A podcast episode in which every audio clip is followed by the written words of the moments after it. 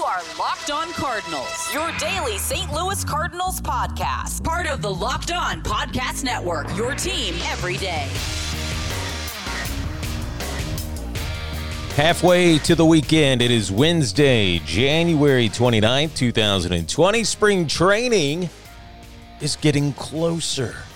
Day by day, inevitably, spring training comes.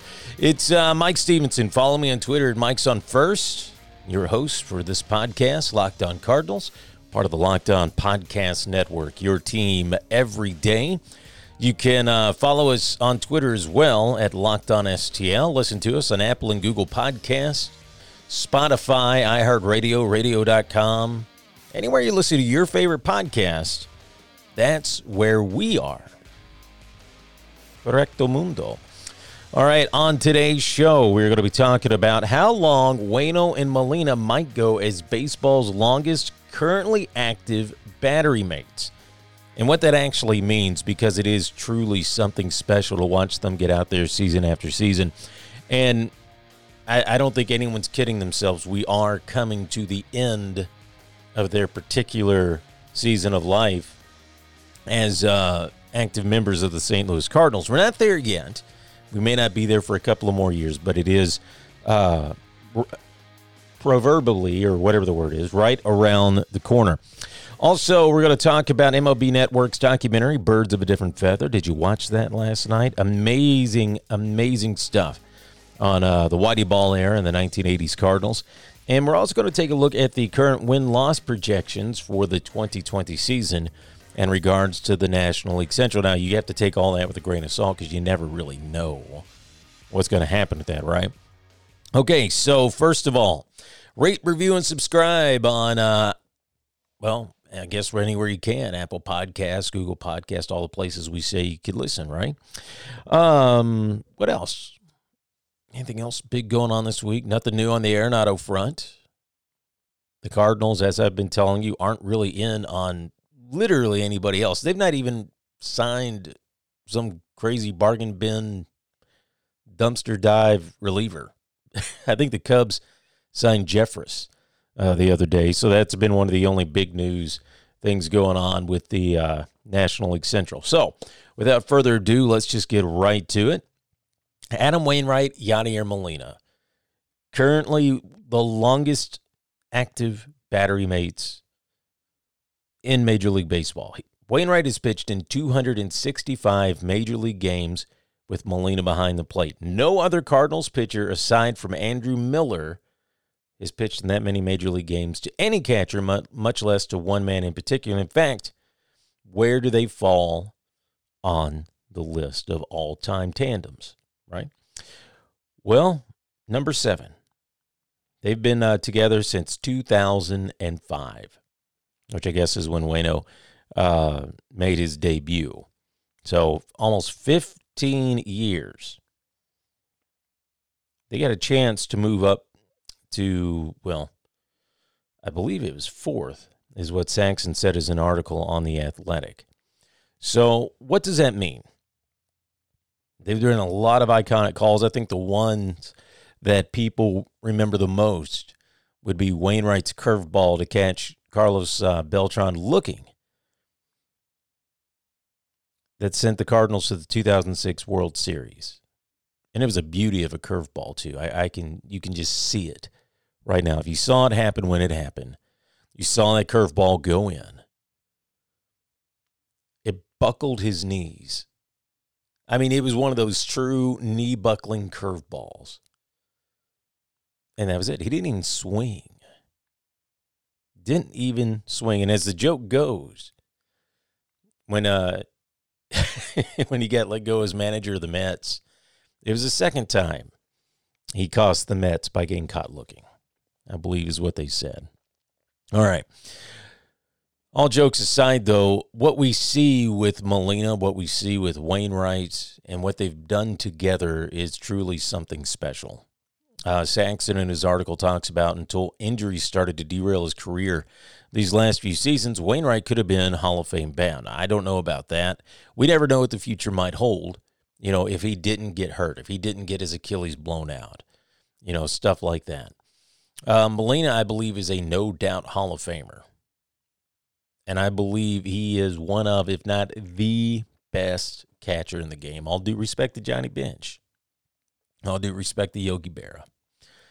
Molina is, of all the Molina brothers, by far the most talented. And despite being on the downside of his career, he's a catcher any team wouldn't just love to have.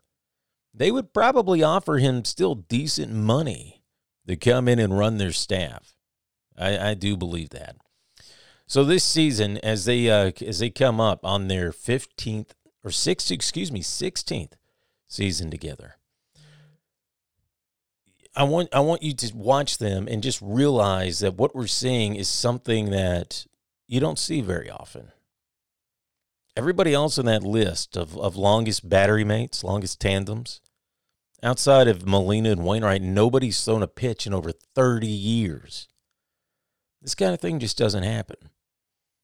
They're also our bridge to the past seasons with the St. Louis Cardinals. When you're together for 16 years, you're on obviously quite a quite a few teams, but also part of quite a few eras.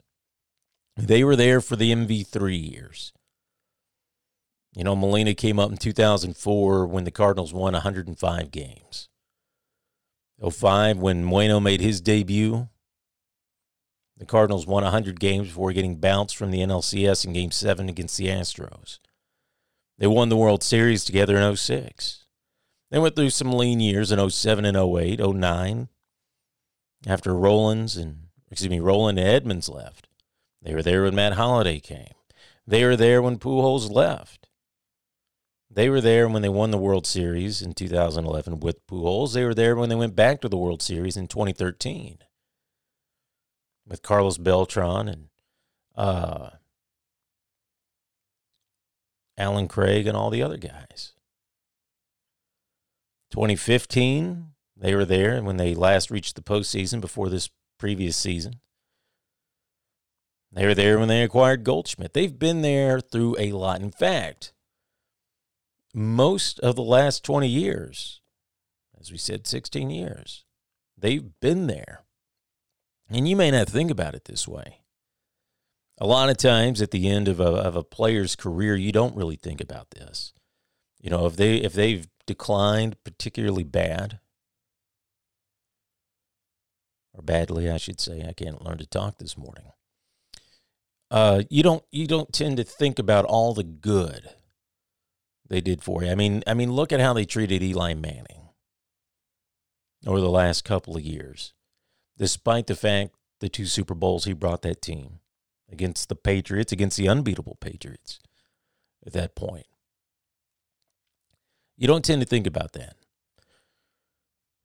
What Wainwright and Molina are doing is something that every Cardinals fan should be able to appreciate in a way that you should be able to tell your kids about. You know, I, I saw these guys pitch to one another, and they really are brothers. Absolutely. Wainwright, one of the best personalities in the game, whereas Molina is one of the most competitive personalities in the game. Now, I don't know what the future holds for Molina as far as baseball after his time with the Cardinals and his career comes to an end. I assume he'll work with the organization in some capacity. I could see Wainwright getting up in the broadcast booth. That's what Edmonds have done. Uh, Ricky Horton, a lot of those guys. So there, there's a lot to unpack there. We're not at the end of the road yet. They still got some time to make some magic happen. But if Wainwright pitches anything like he did in the second half of the la- of last season, there is going to be a lot more fun to be had. Speaking of a lot of fun, did you guys watch MLB Network's Birds of a Different Feather last night? About the 1980s Cardinals and the Whitey Ball era? We're going to talk about that next, right here on Locked On Cardinals, part of the Locked On Podcast Network. Hey, welcome back. It's Locked On Cardinals. I'm Mike Stevenson. You can uh, find me on Twitter at Mike's on First. Uh, I didn't mention this in the first segment, but the, the voicemail is always open. If you want to leave a comment, If you'd like to call and just say what's on your mind, I'd like to get your thoughts on the uh, MLB Network's Birds of a Different Feather. The phone number is 615 499 6690. Leave a voicemail. You could even shoot a text if you don't want to leave a voicemail. Pretty easy stuff. So, the 1980s Cardinals, uh, for a lot of people, is how I think of the 2000 Cardinals. Now, I was born in 1984. I don't obviously wasn't around for the World Series win against the Brewers. I was traveling through St. Louis as a uh, as a one year old when the uh, controversial call against the Royals happened at first base.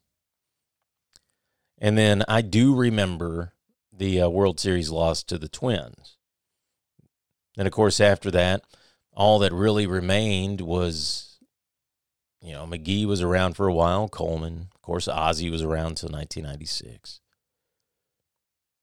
And, you know, that that's an era of baseball that really defined a generation. You know, watching that documentary, by the way, finally narrated by John Goodman. Watching that documentary, uh, I got I got online. I was like, man, I need to find some vintage '80s Cardinals stuff. That would be just fantastic to get some vintage '80s Cardinals gear. Apparently, everybody, else thought so too. Because when I got on there, it was way more than I was willing to pay for a jacket that was 30 years old. You know, or I'd like to find one of those hats too, one of the STL hats.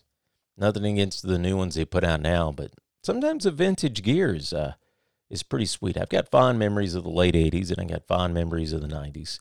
Now, the Cardinals probably don't have fond memories of the 90s until probably the Tony La Russa, Mark McGwire uh, era of the late 90s. But all the same, the documentary was was fantastic. The stories about how uh, Whitey went about assembling his team, how heroes like Simba and the rest of them ended up leaving. Guys like Ozzie came in. You know, it's it's it was just amazingly well done. And I'm going to be honest. I feel like the Cardinals are, are kind of ignored sometimes in these sports documentaries if you think about it, you've got, you know, they're always wanting to talk about the Steinbrenner Yankees. They're always wanting to talk about uh, the Dodgers, the Big Red Machine, the Nasty Boys, all, all that stuff, right? There's nothing wrong with talking about those teams. They're all great stories, full of great personalities. But a lot of times the Cardinals get overlooked, so it was really nice to see them get their due. I'm still waiting for a documentary about the 2011 season. You know, they made a movie out of Moneyball. I believe they can make a movie out of the 2011 season, but I'm not even going to begin to try to cast that one. So, what did you think about the uh, documentary Birds of a Different Feather? Did you get to watch it? If not, do you plan on watching it? I recorded it so I can watch it again. My little boy was running around like crazy. Phone lines are open for your comments at the voicemail 615 499 6690. Also, shoot us a text and uh, let us know what you thought about it. All right, so before we go, uh, we do have some win loss projections for the National League Central according to uh, BetOnline AG. The over under win totals for 2020. The Cardinals currently uh, going to be in first place according to them with 88 and a half wins. The Cubs with 86 and a half, the Brewers with 83 and a half. Excuse me, the Reds with 84 and a half, the Brewers with 83 and a half. And then finally, the uh, Pirates bringing up the rear with 71 and a half wins. So that that's very interesting. And it makes you wonder if that's part of the reason why Mo hasn't done more this offseason, Arenado rumors aside. Because if they're slated to win anyway, well, I mean, you no one's slated to win. Things can fall apart just because you're a good team on paper doesn't mean you're going to turn around and win the division. But just because uh, You know, he takes a look at that. I don't know that that would be a reason for me to turn around and say, you know what, I don't think this is uh, a good reason not to make any moves. And I'm again, I'm not going to say that any moves should have been made because, to be honest, outside of the Cardinals doing something they've never done before, you know, going out and signing Gerrit Cole for $36 million, signing, you know, Stephen Strasburg for $35 million, 34, whatever it was. That's not something the Cardinals do. And not only that, I don't know that I would recommend putting that much money in that many years towards a pitcher, no matter who they are, because you look at the Gerrit Cole deal, it's nine years, however much money it was. He's probably only, they probably got like a five year window before they're starting, you know, to pay for a pitcher on decline. Five year window. Now, a lot of people would take that. And when you're the Yankees, you're the Dodgers. I guess if you're the Nationals and you're willing to defer it till Strasburg's 84, you know, you could do that kind of stuff. But that's that's just not how the Cardinals do business. Is it frustrating? Yes. Is it do I wish they were more aggressive? Absolutely. But outside of a game changing player like that, you know, or Anthony Rendon going to the Angels, you know, even though with all the Arenado stuff, it's uh, a lot of people say, why didn't they just go out and sign Rendon? The same reason they didn't get the other guys. It's all about money. The reason Arenado could work is there could be a trading of salaries to keep the Cardinals right about where they are now. If a trade ever, ever, fingers crossed, knocked on wood, let's go tie, not in a towel, uh, ever happens. You know, that that's that's doable. It's probably the only reason they're looking at Arenado. And I don't know if they're going to address the opt out or not. Again, if he gets traded. But the Cardinals, outside of that, was there really anybody else that you needed to go get? It's like we talked about yesterday. If your response to Nicholas Castellanos going to the Reds was, we got to sign Puig right now, that is an overreaction of by a lot. You know, nothing nothing against Puig, but I think Puig would be a problem in the clubhouse. You know, and there, there and, and aside from that, there's a lot of red flags concerning his play as well. So, what do you think? Think the Cardinals are? Uh, think BetOnline AG has got them pegged pretty well at 88 and a half wins, winning the division, going back to the postseason. 88 wins isn't a very comforting thing. And I guess it also doesn't take into account any kind of midseason moves that could happen because hey, the Cubs could move Kris Bryant for a big piece. You know, the Reds may not be done. I think the Brewers getting 83 and a half wins is being pretty generous considering uh, who they've given up and everything else. So, anyway, I've, I've rambled on far too long. I want to thank you for listening. This is Locked On Cardinals. You can uh, listen to us online, Google and Apple Podcasts, Spotify, anywhere else you listen to your show. Rate, review, and subscribe, please. Leave us a voicemail. Send us a text, 615 499 6690. No episode tomorrow, but I will probably see you Friday morning, so you drink a brewski for the mooski. I'm out.